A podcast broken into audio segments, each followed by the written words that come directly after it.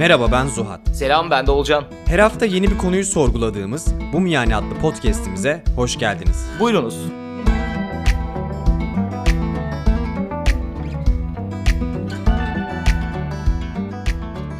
Selam millet. Bu hafta size çok güzel bir konuyla, özellikle önceki bölümü sevdiyseniz daha da çok seveceğiniz bir konuyla ve bir o kadar da güzel bir haberlerle karşınızdayız.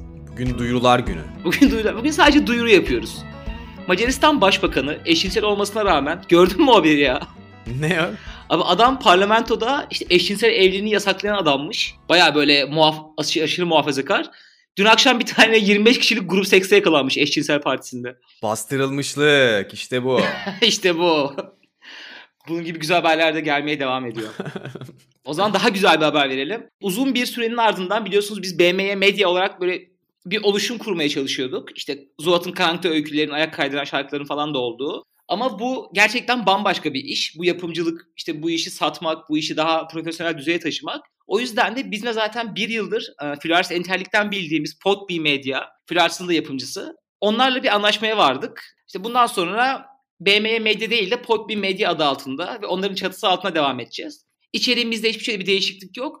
Sadece bizi çok zorlayan, daha çok aslında Zuhat'ı çok zorlayan teknik kısımları ve bu işin pazarlaması, teknik boyutunu artık daha profesyonel kişilere bırakıp biz tamamen kendi içeriğimizde bu işi daha farklı yönlere götürmeye odaklanabileceğiz. O yüzden heyecan verici bir gelişme özellikle Zuhat için. Ya hepimiz için ya dinleyenler için de bence heyecan vermesi gereken bir gelişme. Çünkü biz de artık oradan boşa çıkan enerjimizi ve zamanımızı bu yani için ya da işte karanlıkta öyküler için bu işler için kullanacağız. Hı hı. Hani gidip Denizli Podcasterlar Derneği kurmayacağız yani o boş vaktimizde. Orada efsane şey var. Lokal kurarız. ya onu da kurarız tabii ki de. Yani daha farklı şeyler ya da bu işi daha iyi nasıl yapabiliriz? Artık onlara kafa yormamız için bir nevi ekibi büyütmüş gibi olduk diyebiliriz aslında. Aynen öyle.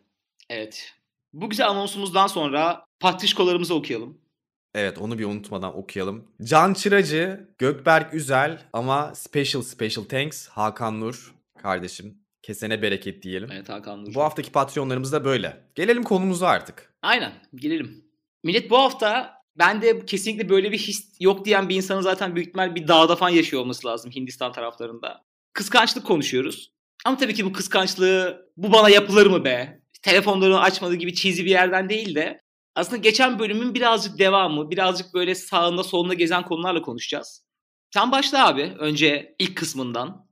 Tanımlayarak başlamak gerekiyor abi. Çünkü hakikaten çok fazla kelime var böyle kıskançlığın etrafında. Ya hem İngilizce hem Türkçe. Biz biraz İngilizcelerinden ilerleyeceğiz. Çünkü Türkçe'de hepsi kıskançlık gibi. Yani ona karşılık geliyor ama orada ince ayrımlar var.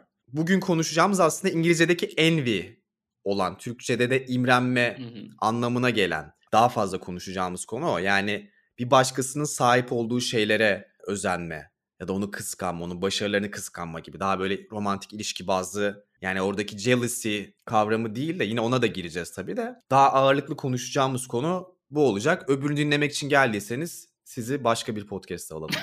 Aynen siz de öyle Orhan Gencebay şarkılarını falan alabiliriz. Bir tane Bryson diye bir adam psikanalist şey demiş abi. Büyük ihtimal ünlü biri falan da ben Bryson diye bir adam bir bakkal gibi bahsediyorum ama işte imrenme iki kişi arasında olur. Kıskanmak için üç veya daha fazla insan gerekir gibi bir tanım yapmış. Bunda güzel bir yazıda okumuştum. Yani imrenmeyi seks diyebilirsek evet evet. kıskançlık grup seks gerektiriyor millet. Aklınıza böyle kodlarsanız hiçbir yere gitmez bu konu. O yüzden bu örneğimi unutun. Aklınıza mümkünse böyle kodlamayın. Konumuza girelim artık. Aynen öyle. Ama biz bunu yine geçen bölümdeki konuştuğumuz şeylerden bağlayalım. Madem o bölümde sevildi. Orada da abi şöyle bir yerden gireceğim şimdi. Ben yine klasik bölüm hazırlanırken School of Life'da geziniyordum. Onlar da işte bu konuda böyle Nietzsche'nin düşüncelerine yer vermişler. O bu konuya bayağı kafa patlatan bir isim. Ama onun böyle lugata kattığı resentment diye bir kelime var. O da İngilizceye sonradan resentment gibi dönmüş. Yani hınç gibi bir anlamı var aslında. Hı hı. O da şuradan geliyor. Antik zamanlardan beri daha işte aristokrat kesimin her şeye sahip olduğu, daha köylü kesimin hiçbir şeye sahip olamadığı ve onlara işte resentment duydu. Yani onların elindekileri istiyor ama yani ne tepki gösterebilecek ne de değiştirebilecek gücü var. Kendi köşesinde kendi kendine hınç duyuyor aslında. Hı hı. Sonra Nietzsche şunu diyor. O dönemde yani ahlaki olarak iyi olan şeyler hep zaten o aristokrat kesimin günlük hayatında yaptığı şeylerdi. Yani özgüvenli olmak, seks yapmak, Hı hı. hani daha böyle lüks tüketmek gibi. Fakat diyor işte bu yıllar boyu resentment duyan daha alt tabaka halk en sonunda onlardan intikamını şu şekilde aldı. Bu değerleri işte bugün Hristiyanlık olarak bildiğimiz dinle beraber şu şekilde değiştirdi. Artık bir zamanlar aristokratların yaptığı ve iyi olarak nitelendirilen her şey işte seks şehvet oldu, günah oldu. Ya da işte ziyafetler vermek oburluk oldu, günah oldu. Ve böylece o alt tabaka onlara şunu demiş oldu. Hani biz bunu yapamıyorduk artık siz de yapamayacaksınız çünkü bu günah. Ya da en azından ben kendimi şu şekilde avutabileceğim. Ben bunu yapamıyorum değil, ben bunu zaten yapmıyorum çünkü bu günah. Ben de günahkar bir insan değilim, iyi bir insanım gibi. Ama abi bu zaten bir önceki bölümü dinleyenler olduysa işte orada bahsettiğimiz o Gülbin'le ablasının kavgasındaki aslında ablasının onun hayat tarzına içten içe haset duyması hissini de böyle destekleyen bir hikaye. Ama Nietzsche'nin de sonuç olarak dediği şey şu. Resentment yani bu kıskançlık insanların kendi eksikliklerine karşı bir körlük ve bir inkar hali diyor. Ve böyle bir inkar halinde olmamamız gerektirdi. Yani bunu bastırmaktansa bu kıskançlıkla ve işte aslında o kıskançlığı tetikleyen eksikliklerimizle yüzleşmemiz gerektiğini söylüyor temel olarak. Evet. Buradan öncelikle bir kez daha dini kutluyorum. yani abi hep böyle birçok eksikliği toparlayıp böyle yanlışları sonra düzelti düzelti bir hale gelmiş ya bu oluşumlar. Hı hı. O yüzden de gerçekten de abi yani toplum düzenini korumak için gerekli her şeyi içeriyor ya. Yani alt tabakanın üstte kıskançlık yüzünden saldırmamasını da tamam be oğlum yaşayacağın 50 sene 50 sene sonra kralsın. La herkes sakinleştirebiliyorsun. O içindeki bastırılmışlığı, öfkeyi çok sakin bir şekilde ölmeyi bekleyebiliyorsun mutlu olmak için. Ben hep şey gibi düşünmüştüm. Daha çok böyle üst kesimin alt kesime sunduğu hani bakın biz bunları yapıyoruz ama günah zaten. Hani siz bize özenmeyin, bizim bunları elimizden almaya çalışmayın gibi bir hani böyle alt tarafın gazını almak için daha çok yaptığı bir şey gibi düşünüyordum. Ama Nietzsche diyorsa bir bildiği vardır herhalde. Vardır. Yani karşılıklı işlediği çok belli ya. Alttan üste, üstten alta. Evet evet. Bir de platformda şey vardı ya. Çünkü insan yukarı doğru sıçamaz diye bir kısım vardı biliyor musun? Sen konuşurken de aklıma o geldi. Güzel ya. Platform güzel filmdi bu arada. Güzel film evet, evet. Böyle küçük şeyleri çok güzeldi kodları. Yine günün sonunda şuna geliyor aslında. Fakirlik minimalizm değildir. Böyle bastırıp bastırıp kıçınızdan ideolojilere, dinlere bağlamayın bu mevzuyu. ya aslında kıskançlık dediğinde özünde kendine dair bir şey aslında. Yani senin geliştirmek istediğin alanda geliştiğin bir senaryoda zaten kolay kolay kıskançlık hissetmiyorsun. Ya da en azından bu kadar kuvvetli olmuyor. Ama mesela atıyorum bu bahsettiğin örnekteki gibi dinle çözülebilen kısımlar evet bir şekilde yerine oturmuş. Ama işte şeyi düşündüğümüz zaman atıyorum toplumun çoğu şu anda böyle YouTuber'lara veya böyle aniden patlayan bir sürü insana karşı düşman ya. Onları çok kıskanıyorlar. Çünkü ya bir bunu düzenleyen böyle bu, bu konudaki bir din gibi bir şey yok. Hani bu dünyada YouTuber'sın siktir et. Öldüğün zaman sen de işte bilmem ne olacaksın gibi bir sonrası olmadığı için ve abi bu başarılar da böyle aşırı kolay elde edilebilir gibi gözüken başarılar ya. Makyaj yaparak ayda 100 bin lira kazanmak. 10 kadından 7'sinin ben yaparım diyebileceği bir şeydir. Hı hı. Bence abi işte oradan artık böyle yani din gibi şeyden günümüze döndüğümüz zaman bence bu kısımda böyle patlamalar başlıyor. Böyle küçük bir imrenmenin artık o senin bahsettiğin işte resentment mıydı? Resentiment. Resentment. Bunda abi yani ulaşılabilir bir başarı olduğu zaman ve bunu çok değerli görmüyorsan bu sefer artık olay böyle imrenmekten daha büyük tepkiler vermeye geçiyor. Ya aslında onun altında biraz böyle adaletsizlik hissi yatıyor. İşte bir tane ultimatom oyunu diye bir şey var. İki tane birbirini tanımayan insanı iki ayrı odaya alıyorlar. Birine gidip diyorlar ki size 100 dolar veriyoruz ikinize. Bunu nasıl bölüşeceğinizi sen belirleyeceksin. Ama karşı taraf kabul etmezse kendi payına düşeni sen de para alamayacaksın. Oyun temel olarak bu. Ve oyunun sonucunda da şunu görüyorlar. Normalde beklenenin aksine yani normalde adam 100 doların 10 dolarını sana verse bile sen havadan gelen 10 dolar diye kabul etmen gerekirken sen onu reddediyorsun. Birçok oyuncunun böyle çok düşük tutarları hakaret gibi algıladığını, adaletsiz bulduğu için reddettiğini ve daha böyle 40-50 dolar gibi daha fair bir paylaşımda ortalamanın oluştuğunu görüyorlar.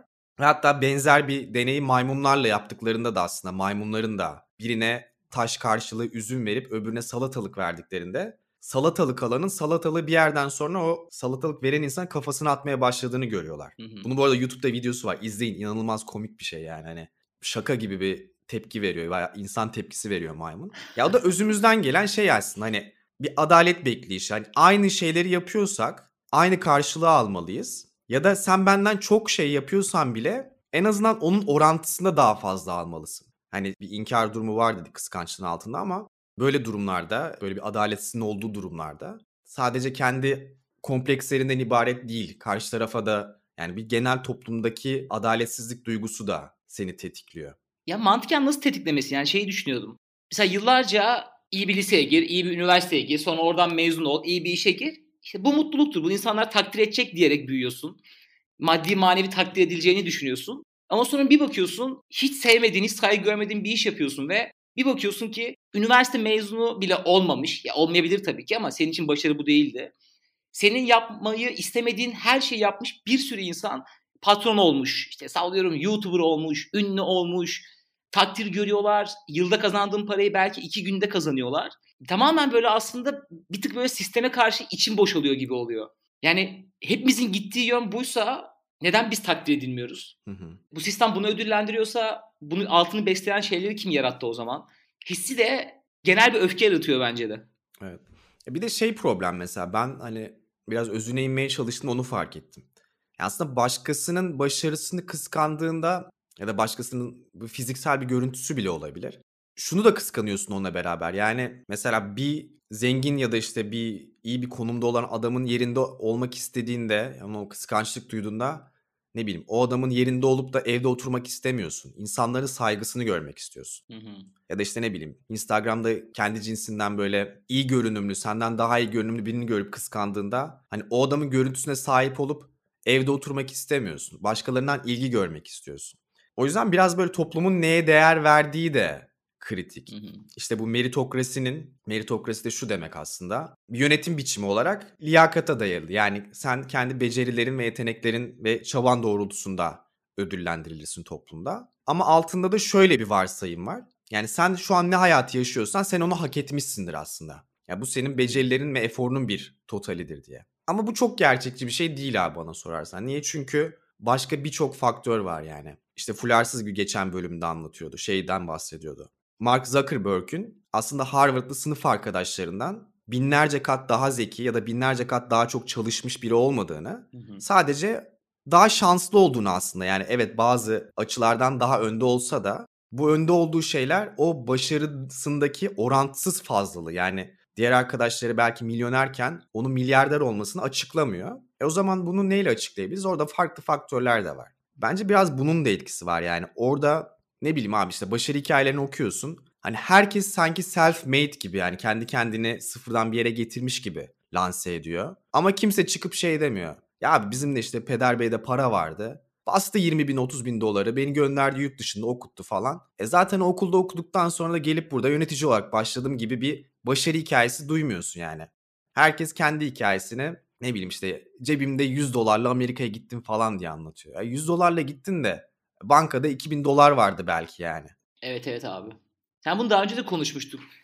Ya bir evet dediğin kısım var. Bu Malcolm Gladwell'in Outlier kitabındaydı değil mi? Outliers. Evet evet Tipping Point değil Outliers'taydı. İşte atıyorum sonra Bill Gates'in neden dünyayı değiştirdiği hakkında işte babası da benzer bir bilgisayar programları işi yaparken bir şehre taşınıyor ve Amerika'da bile bilgisayar yokken atıyorum Bill Gates'in oturduğu yerin bir kilometre ilerisinde bilgisayar olan bir üniversite birimi var. Hı hı. Ve bu adam hiç kimse ulaşamıyorken bilgisayara erişim imkanı sağlamış. Ondan sonraki şansını da tabii ki kendi yaratıyor. Gidip parkta bahçede oynamak yerine bütün gün kitap okuyup yazılım yapmaya başlıyor. Mesela bu da senin bahsettiğin bir şans. Yani mesela yolun sonuna baktığın zaman çok fazla şans yok diyebilirsin. Ama babasının oraya taşınıp Amerika'daki 3 bilgisayardan birine Bill Gates'in çocukken erişebilmesi çok büyük bir şans. Bu planlanmamıştır belki de. Hı hı. Bir daha bir şey kısmına da ben çok fazla inanıyorum. Zuckerberg örneğine ne kadar doğru olur bilmiyorum ama yine aynı kitapta 10 bin saat kuralı diye bir şey var ya. Hı hı. Benim de böyle okuduğumda çok etkilendiğim şeylerden bir tanesiydi. O da şey millet yani bir insan bir konuda gerçekten uzmanlaşması için işte Malcolm Gladwell araştırmalar yapıyor. Beatles, işte ne bileyim Bill Gates, Michael Jordan birçok insan. Ve hepsi 10 bin saat bir konu hakkında çalıştıktan sonra artık patlama noktasına hazır hale geliyorlar. Bu şampiyonluk olur. Çok iyi bir yazılım olur. Ve adam da şunu söylüyor kitabında. Yani şans birçok insanın yüzüne gülebilir. Ama senin o şansı karşılayabilecek seviyeye gelene kadar yaptığın şeyler senin hayatını değiştiriyor. Steve Jobs'ın hayatını 3 kitaptan falan okudum ama Zuckerberg okumadım bilmiyorum. Ne kadar iyi bir yazılımcıydı bilmiyorum ama çok iyi bir yazılımcı olup o böyle kendi bardağı taşıran son damlasının adımını atmaya hazır olduğunda ona bir şans güldü. Ve o da aldı bu işi çok güzel yürüttü büyüttü. Yani şansları değerlendirmek de aslında hep seninle konuştuğumuz gibi önceki yıllarda ne yaptığını da çok alakalı. Ki o şans büyük ihtimalle bir insana bir kere iki kere geliyordur. Senin o kendi kabından çıkma ihtimali. Ona hazır olmak gerekiyor. İşte bunu da görmeyip sadece şansa bağlarsan da çok nefret oluşur bence. Orantısız bir nefret oluşur. Ya o da ikinci bir boyutu aslında. Ya benim aslında argümanımda anlatmak istediğim şey bazı insanların elde ettikleri statüden dolayı ve o statüdeki şans faktörünü hiç hesaba katmayıp bütün başarılarının kredilerini kendi becerilerine, çalışmalarına atfettiklerinden dolayı alttakilere daha haksız bir üstten bakış sergilemesi ya da üsttekilerin haksız yere fazla eziklenmesi. Ama senin örneğinde de aslında şöyle güzel bir şey var. Ya bazı durumlarda da şunu yaşıyorsun. Bakıyorsun adama dışarıdan. Aa diyorsun bunu ben de yapardım diyorsun. Hı hı. Halbuki arka planda işte senin görmediğin belki işte o 10 bin saat kuralına uydu adam. Ya da belki o noktaya gelene kadar bin tane iş batırdı. Ya da belki çok istikrarlı bir şekilde bir şey yaptı. Bunları göremediğinde de aslında o sende bir adaletsizlik duygusu yaratıyor. Çünkü kendini daha işte maymun örneğindeki gibi hani aynı şeyi yapıp farklı sonuçlar alıyormuş gibi görüyorsun. Hı hı. Ama yine de bir tık bence ben diğer tarafa daha yakınım ya. Yani Türkiye özelinde söyleyebilirim en azından. Hatta Amerika'da da söyleyebilirim. Benzer kültürler zaten. Ya sistem zaten çok adaletsiz. Ki bunu da işte görüyoruz yani giderek böyle işte yüzde birin yüzde biri muhabbeti var ya. Yani artık böyle bütün dünyanın mal varlığının zaten yarısından fazlası belli başlı insanların elinde yani sayılı insanların elinde. E bunda da adaletsiz bir durum olmaması zaten mümkün değil yani. Bu kadar tek tarafa kaymış olması geliri. Bu da tabii ki şey yaratıyor insanlarda. Bence haklı bir kıskançlık yaratıyor. Ama burada kilit şey bence şu materyal şeylerin ya da kapitalist anlamda başarıların çok fazla senin öz değerini belirlemesine müsaade etme. Bence de.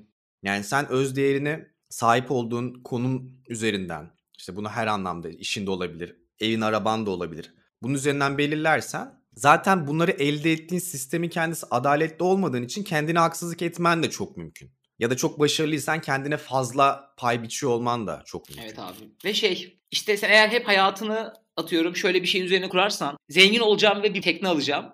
Ve o tekne benim olduğu zaman o tekneye çok güzel kadınlar gelecek. Ve o zaman yaşamaya başlayacağım diye bir hayat kurarsam o tekneye çıktığın zaman şunu fark ediyorsun.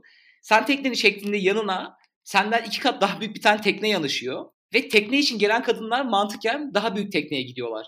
Yani sen bu akışa bu kadar materyalist bir şeyler üzerinden bir beklenti kurduğun zaman o zaten yukarıya doğru kaymaya devam ediyor sistem. Ve bu kıskançlık sonsuza Kesinlikle. kadar devam ediyor. Yani dünyadaki en büyük tekneye sahip olduğunda da işte ne bileyim Elon Musk da uzaya çıkıyor oluyor. Diyorsun ki ben denizde geziyorum niye uzaya çıkamadım? O yüzden aslında evet böyle konuları konuşurken hep bu meditasyon bölümünde falan da bahsettiğimiz gibi hani böyle elindekiyle mutlu olmak bilmem ne gibi. Sen şey yapmıştın ya geçen işte en büyük yedi günah cehennemdeymiş. Bir de temel. temel yok da. İşte şeyin yok yok Envy'nin işte gözleri kör olmuş hikayesi vardı ya. ha şey diyorsun.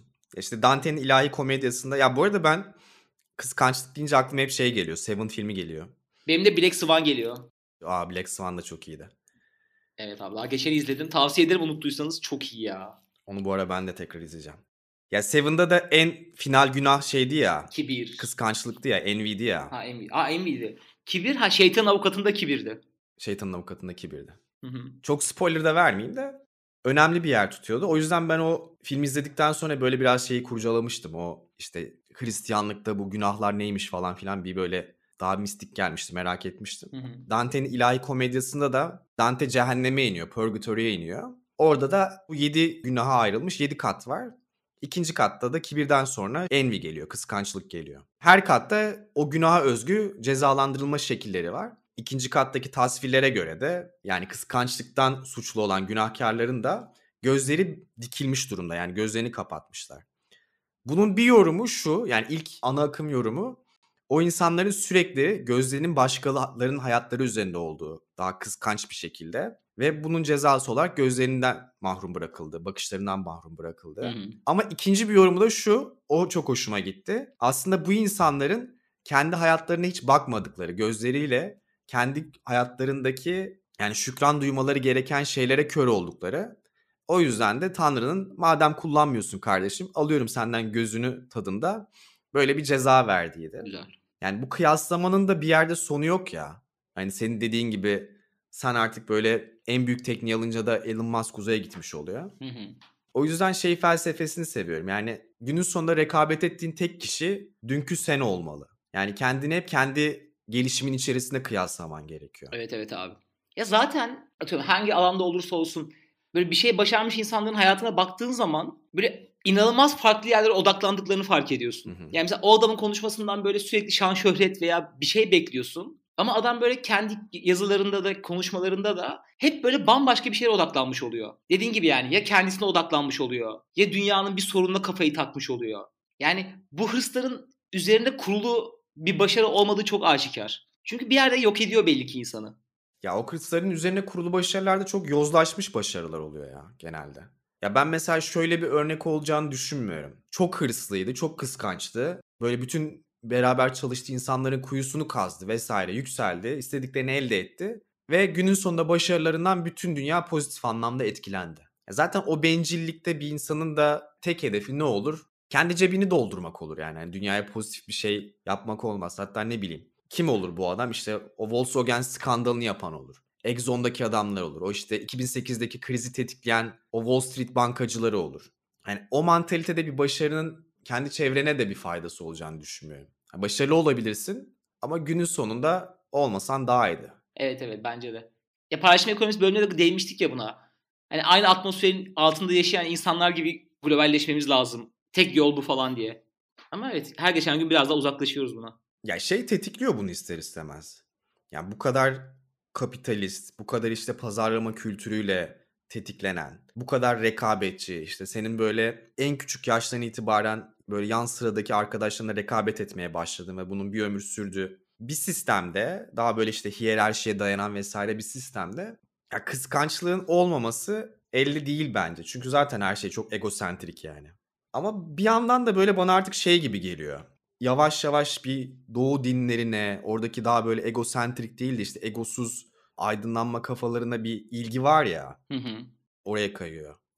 Bir yandan da artık o egosentrikliğin zirvesini yapmış durumda dünya. Yani artık böyle dünyanın en narsist adamı Amerikan başkanı oldu ve olmayacağını gördü. Artık böyle oradan bir geriye dönüş başlayacak gibi geliyor. Çünkü oradan önce hep böyle aşamalı olarak işte o böyle kardeş yanlarda bilmem ne de hep böyle ben merkezci, böyle aşırı materyalist bir yere savruldu bütün dünya kültür olarak. Ya en azından Batı diyeyim ve biz Hı diyeyim. Ama artık böyle bir yerde insanlar ondan mutsuz olduklarını fark edip tersine doğru gitmeye başladı diye en azından ben ümit ediyorum ya. Hani emareler var ama Yo ben de öyle düşünüyorum abi. Onun da bir sebebi bence şey. İşte bu YouTuber'ların patlaması yani böyle Kylie Jenner'lar falan gibi böyle herkesin bir anda ünlü olup herkesin çok para kazandığı bir dünya oldu ya. Hı hı. Bir anda oldu. 10 yılda falan oldu baktığın zaman. Hı hı. Ama bu işin de sürdürülebilir olmadığını farkına vardı bence herkes. Yani atıyorum herkesin makyajdan çok para kazanmasının mümkün olmadığını yani. Bu işi günün sonunda ya Kylie Jenner gibi bu işi böyle gerçekten business olarak yapan veya Damla Bilişler gibi gerçekten işe çevirmiş birkaç insan ayakta kalıyor.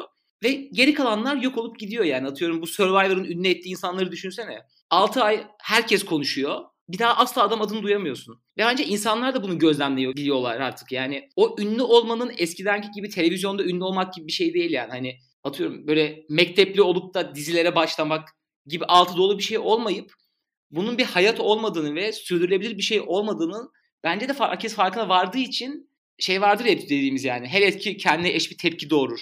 Albert Einstein. Hı hı. Onun gibi abi yani bu işin gidilecek bir yol olduğunu görmediğin zaman ters bir tepki vererek dediğin gibi Doğu Budizmine veya bu tarz şeylere yönelmeye başlıyorsun.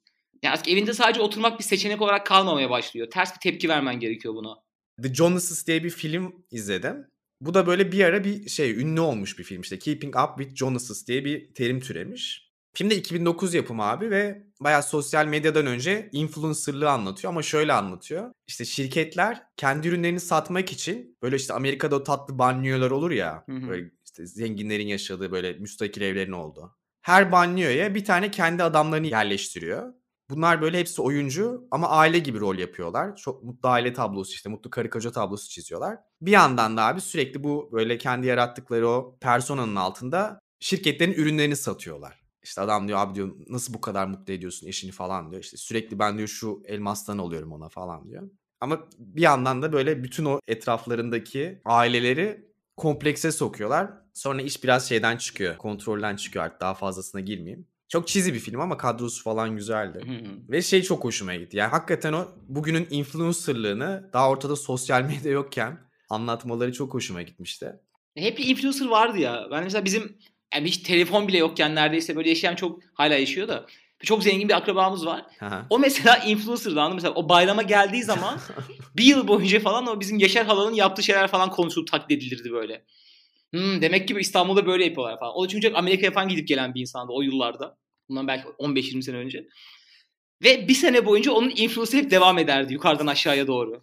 Bu bir ihtiyaç gibi bir şey belli ki ama şu an çok daha fazla sömürüldüğü için, şuursuzlaştığı için yani. Ya işte bence şey kritik oldu. Ya sosyal medya bunu patlattı ya artık. Hı hı. Yani böyle herkesin her an hangi kafeye gittiğini, ne satın aldığını, nerede tatil yaptığını biliyorsun. Ve bir yerde artık insanlar böyle bununla baş edemeyeceklerini anladı yani. Hani bu işte o keeping up muhabbet yani onu geride kalmama hangi birinden geri kalmayacaksın ki yani hepsini kıskanıp hepsini ben de yapayım desen bir yere varacak bir şey değil. O yüzden mesela artık insanlar böyle benim gibi bundan kendilerini komple çıkarıyorlar. Yani ben mesela o şekilde çözdüm yani hani sosyal medyadan neredeyse komple çıkarak rahat ettim. Çünkü hani şey de değil ya yani, o kadar böyle yorulduktan sonra artık biraz azaltayım ve kalayım bu sistemin içinde gibi bir şey de gelemiyorsun. Diyorsun ki hani ben komple bambaşka bir yöne yöneleyim. Baba artık. kaçar evet. bu, bu kardeşiniz kaçar. Yo, bence de bence de çok mantıklı abi. Tamamen çıkmak kadar mantıklı bir şey yok. O zamanlar böyle konumuzu hemen toparlayayım biz geri. Çünkü biz yine seninle konuşsak iki saat falan konuşuruz böyle. Benim de abi bu kıskançlık çatısı altındaki kavramlarda hoşuma en çok giden şeylerden bir tanesi Otello sendromu oldu. Bunu bu şey Yağmur Akpınar diye bir kız bir kitap yazmıştı. Hatta onda konuk almak istiyoruz bir ara. Ama bir türlü fırsat olmadı Covid falan. Onun kitabını görmüştüm. Çok ilgimi çekmişti. Bu bizim bastırılmışlıkla bir önceki bölümümüzle çok ilgili. Hatta direkt iç içe geçmiş bir şey bu. Ya Otello sendromu Shakespeare'in bir oyunundan çıkan bir kavram. Hiç dünyada böyle bir şey yokken Shakespeare bunu yazıyor yüzyıllar önce. Ve bir anda böyle kıskançlığın tabiri gibi bir şey oluyor psikoloji dilinde, psikanalizcilerin dilinde. Aslında şöyle bir kıskançlık bu. Ben çok kısa oyundan bahsedeyim. Ben genel kültür atayım biraz size. Ben de yeni öğrendim. Otello bir karakter. Bu adam böyle toplumun en alt kısımlarından gelip savaşçı olarak kendini ispatlamış ve dünyanın o zamanki merkezi Venedik'te oradan artık aristokratlarıyla, gerçek köklü aileyle aynı masaya oturmuş bir insan. Ama tabii ki de onların istediği gibi davranması gerektiği için artık o bürokraside sürekli kendi karakterini, o barbar tarafını, köklerini hep inkar ediyor. Ve o insanlar da sürekli zaten bu barbarları ezdiği için onlarla beraber aynı şeylere kahkahalar atıyor falan. Kendi yarattığı persona geçen bölüm bahsettiğimiz gibi yani o kadar artık kemikleşiyor ki güldüğü insanın kendisi olduğunu farkına vardıkça daha da aslında bu bastırılmışlık gölge tarafı iyice derinlere itilmeye başlıyor ki bu da bildiğiniz gibi en büyük sorunlardan bir tanesi. Neyse sonra işte Desdemona diye bir tane kadınla evleniyor. Bu da yine oranın en köklü ailelerinden, gerçek zenginlerinden birinin kızı. Sonra o aileye artık bir kadın almak gibi bir, bir girişimde ailenin içine girmeye başladığı zaman herkes bu adamı inkar etmeye başlıyor. Hani tamam ya sen bizim savaşan köpeğimizdin. Biz aynı masaya oturabilirsin ama bizden bir kadın almak da ne demek gibi bir yere geldikçe bu adamın personası yıkılmaya başlıyor. Çünkü herkes aslında onun senin kim olduğunun farkındayız. Sen bize değildin gibi hislerini oynuyorlar. Derken oluşan çatlaklarda böyle kendi psikolojisi yıkılmaya başlıyor. İşte o gölgeye bastırdıkları her şey gün yüzüne çıkmaya başlıyor. Ve karısını aradaki bir fişikleyen biri daha var bu olayları. Karısını hiç olmadığı bir adamdan kıskanmaya başlıyor. Hiç böyle bir durum yok normalde. Ama adam da aynı karısı gibi gerçek Venedikli, köklü bir aileden gelen, herkesin başarı elde etmese bile sevdiği bir adam. Ve bastırdığı bütün bu gölgeyi, bütün bu karakterin hepsini, bütün bastırılmışlığını bu adamdan çıkarmaya başlıyor kıskanıyor, deliler gibi kıskanıyor ve sonra yavaş yavaş kendiyle yüzleşmeye başlıyor. Ve en son böyle final sahnesinden önce mesela şöyle bir threat atıyor.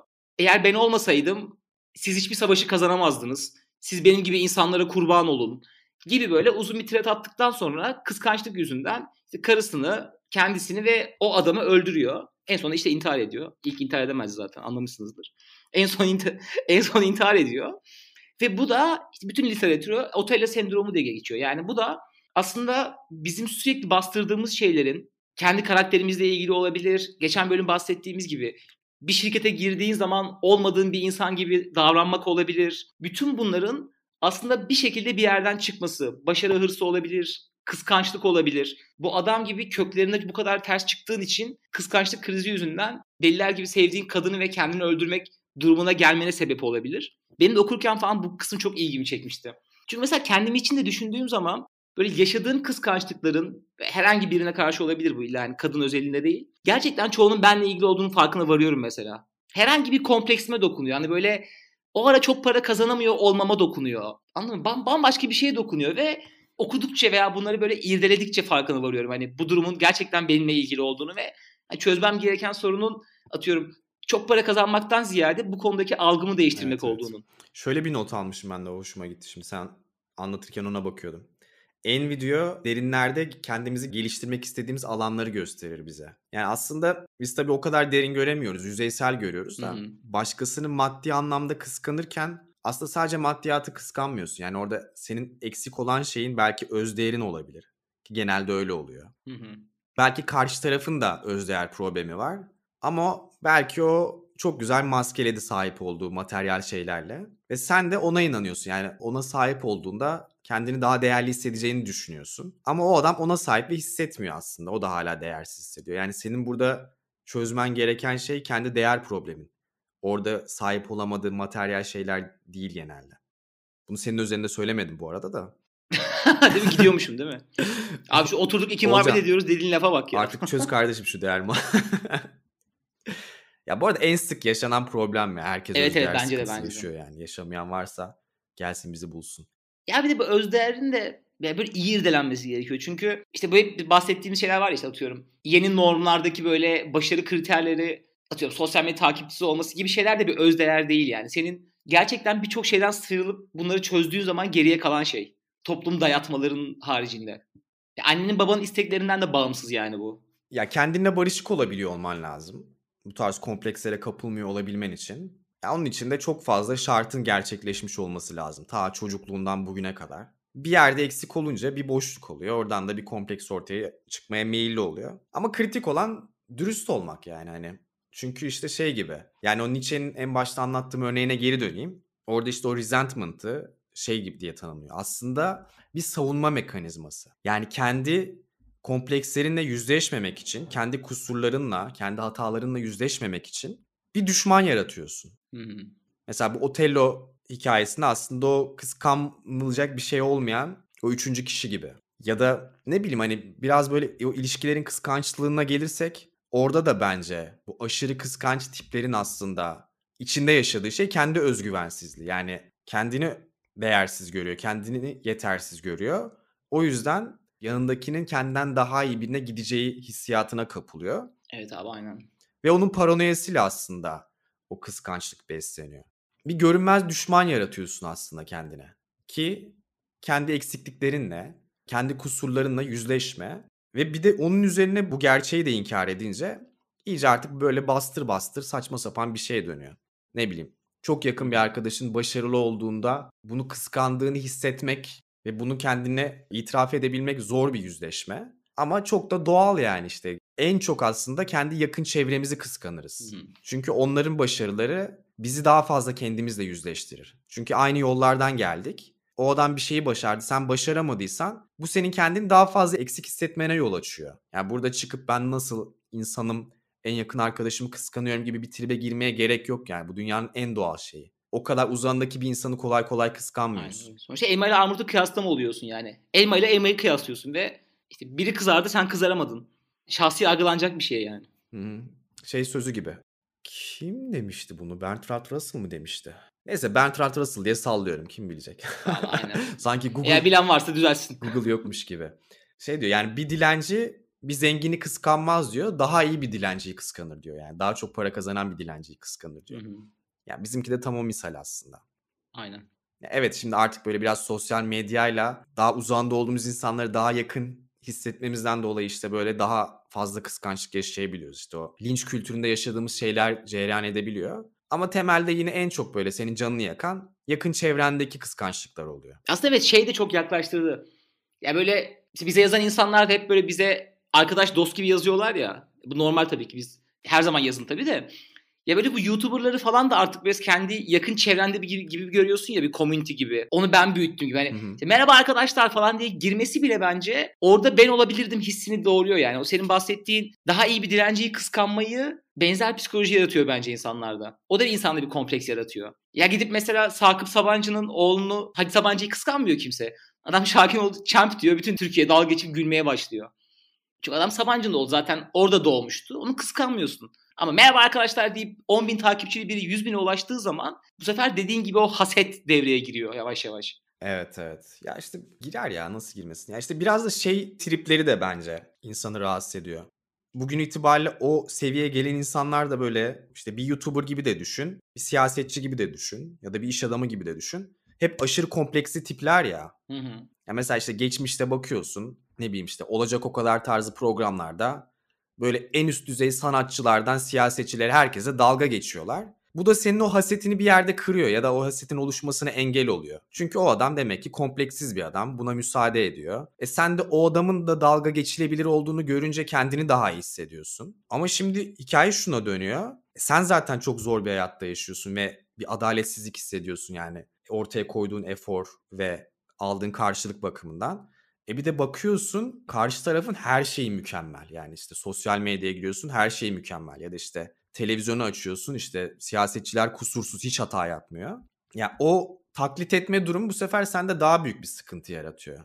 Ki aslında onlar da biraz daha kendi hayatlarının kusurlu olduğunu, dışarıdan gözüktüğü gibi olmadığını, ne bileyim işte Jim Carrey'nin şey sözü var ya, Hı hı. herkes duymuştur illa ki de keşke herkes bir günlüğüne ünlü ve zengin olsa da cevabın bu olmadığını anlasa diye. Yani öyle bir samimi ve içten bir yaklaşım görmediğin için bu sefer iyice haset beslemeye başlıyorsun yani. Evet. Ve o zaman da işte şu linç kültürü giriyor. Yani en ufak bir tökezlemende seni seven hiç kimsenin aslında sevmediğini farkına varıyorsun. Ve bir günde linç edilip yok edilmeye çalışıyorsun. Tabii canım zaten linçin en sıkıntılı kısmı o yani. Mesela senin en küçük bir hatandan tek bir dilinin sürçmesi ya da tek bir kullandığın kelimeden sahip olduğun her şeyi senden almaya Hı çalışıyorlar. hı. Ya bu aslında orada bir göz olduğunu da göstergesi bence. Yani adam özür diliyor, özrünü kabul Evet etmiyor evet. mesela. Bu kadar karşılıksız bir destek olamaz zaten yani. Enteresan ya. Ya günün sonunda biraz böyle her konuştuğumuz her şeye bağlanıyor son birkaç Evet bölümdür. evet. Yani o person aslında çevrendekilere de ne kadar zarar veriyor. Hı hı. Ya da işte sen taktığında sana zarar veriyor. Başka biri taktığında onun o personasıyla kendi hayatının tamamını kıyaslıyorsun. Yine zarar veriyor. Karşı taraf ama yine aslında persona taktığı için mutlu değil falan. Korkunç bir kısır döngü ya. Evet. Keşke Jung sarı saçlı mavi gözlü Jung gelse bizi kurtarsa bugünlerden. Adam bu arada harbiden geldi yani. Mezarından çıksa bu kadar etkili olmazdı. Bak son dönemde hani dedik ya işte böyle doğu dinlerine falan olan ilgi arttı diye. Jung da inanılmaz yükseldi. Yani Türkiye'de de yükseldi ama dünyada da aşırı bir Jungçuluk artışı var. Evet abi. Lazım ama ihtiyaç yani. İhtiyaç olmayan bir şey doğmuyor. Okey. Evet o zaman kapatırken Evet. Bu arada abi ben de şöyle bir alışkanlık oldu. Yine kıskançlık yazarken sorularla İslamiyet koma düştüm ben dün. Ya kardeş girme artık şu siteye ya. Yemin ediyorum bütün trafiği sen oldun sitenin. Ve abi çok enteresan. Her konu hakkında uzun uzun yazıyorlar. Sonra şöyle bir şey gördüm. Allah neden kıskançtır falan. Aa. O kadar clickbait ki. Dedim abi bunu okumak zorundayım. Arapçada kıskançlık gayret anlamına geliyormuş. Ama Türkçe meallerinde şeymiş. Meallerinde Allah kıskanır gibi laflar varmış. Adam da şey diyor hani. Beyler aptal mısınız? Allah kıskanmaz tabii ki. O gayret demek. Yani salak salak sorular sormayına getiriyor. Çok hoşuma gitti. Daha clickbait bir şey olamaz ya. Samimiyetiyle bana çok böyle güven veren bir site ya. Sorularla İslamiyet.com. Evet. Bence de abi yani. Çok zekice bir İslam yayma şeyi var. Anlayamadım ama gerçekten girip okuyorum. Sıfır politik doğruculuk hani asla şey yok. Direkt bö- böyle soru olmaz diye ne düşünüyorsa onu söylüyor. Evet abi çok enteresan. Güzel. Yani İslam'ı sevdirecekseniz bize böyle sevdirin ben okeyim. Okey o zaman İslam'dan konuşmuşken biraz da kapitalizmden konuşup çıkış yapalım. Tamam. Yani artık Podbi ile beraber daha çok reklam almaya başlayacağız. Bu bizim için çok çok iyi bir şey. Çünkü uzun süredir uğraştığımız bir işin karşılığını alıyoruz ve biz bu işten ne kadar geri dönüş alırsak o kadar daha fazla insana dokunmak için hem elimizde motivasyon oluyor hem de kaynak oluyor. Sizden ricamız da artık bu bölümden itibaren hep açıklamalarımızda linkler olacak. O linklere ne kadar tıklarsanız ya da o ürünleri ne kadar kullanırsanız bu bize direkt doğrudan olmasa bile uzun vadeli elimizi güçlendiren, daha fazla sponsor almamızı sağlayacak bize çok güzel bir destek oluyor ve çok da basit aslında yani yapacağınız şey sadece bir linke tıklamak. O yüzden desteklerinizi esirgemeyin sevgili kardeşlerim. Müslüman kardeşlerim. Patreon'a gelemeseniz bile en azından bizim için bunu yaptığınızda bizim için yeterlidir yani. Evet e, şey gibi çalışma mekanizması yok oranın. Tıklama başına 0,2 sent kazanıyoruz gibi değil. Anlamışsınızdır. Tamamen anlattığımız şeylerden sonra insanlar merak edip tıklıyorlar. Hı hı. Dediğimiz şeyleri bir yere yönlendirebiliyoruz merak ediyorlarsa eğer gibi bir çalışma mekanizması var. O yüzden bir cuma çıkışı gibi düşünün. Az çok demeyin, tıklayın. Ben bir hatırlatma ve bugün bir soruyla kapatıyorum. Bayağıdır soru sormuyormuşum. Geçen biri yazdı. Oo Olcan'ın soruları geri döndü. Evet, öz saygı farkındalık sorusu buldum bir tane. Güzel güzel. Kapatırken klasik bizi Twitter, Instagram'dan takip edin. Bizi tagleyip bölümlerimizi paylaşın. Podbean'in hesaplarını da takip edin. Deyin biz de geldik deyin. Selamünaleyküm arkadaşlar. Bunu yani 100 milyon dolar karşılığında transfer etmişsiniz deyin onlara. Fularsız entelliğin altına gidip bu yani daha güzel yazın. Aynen bu yenden çalma artık yazın. Yazmayın çarpılırsınız arkadaşlar. Evet evet. Jung'dan daha fazla Flars'a herhalde referans veriyoruzdur. Ya bizim için bir yunk oldu ya.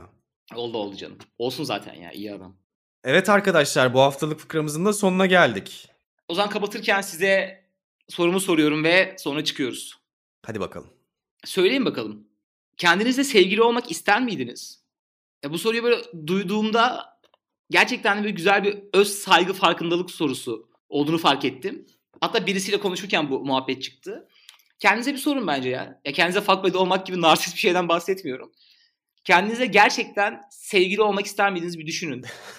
Çünkü ya bunu düşündüğünüz zaman hem kendinizi düşüneceksiniz. Hem bir sevgiliden beklentinizin ne olduğunun farkına varacaksınız. Güzel bir soru. Bence bölüm bittikten sonra birkaç dakika bir düşünün bu soruyu.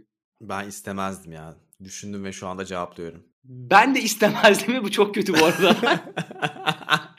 Mesela yani. Hani çok açık ve net cevabım. Ya git psikanalize 5 ay konuş yani. Ben de ben de çok tercih etmezdim herhalde kendi sevgili olmayı. Ama şey mi peki cinsel oryantasyonu değiştiriyor musun yoksa mesela olduğu gibi mesela ben gay olup bir de erkek biri Zuhat'la mı sevgili oluyor? Hiç fark etmez ya. Yani cinsellik yok aslında içinde çok. Senin karakterini bir insanla sevgili olmak ister miydin? Şu anki haline yani. Yani iki türlü de istemezdim herhalde ya.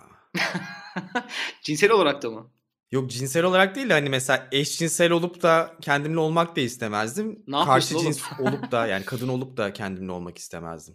Başka da bir şey kalmadı zaten. Yani. Evet. Mesela aseksüel olsam istiyormuşum değil mi? Aynen. Veya bir köpek olup sahibimin ben olmasını da istemezdim falan. Siz de düşünün millet. Güzel bir soru. Düşünün, insanlara sorun, tartışın. Nesi güzel moralimi bozdun lan. Demek ki güzelmiş. Moral bozuyorsa güzel sorudur. Hadi çıkalım canım sıkıldı. Hadi. duşta ağlayıp geliyoruz biz. Evet millet. Okey millet. Haftaya kadar Görüşmemek üzere. kendinize iyi bakın. Bye bye. Seviyoruz sizi.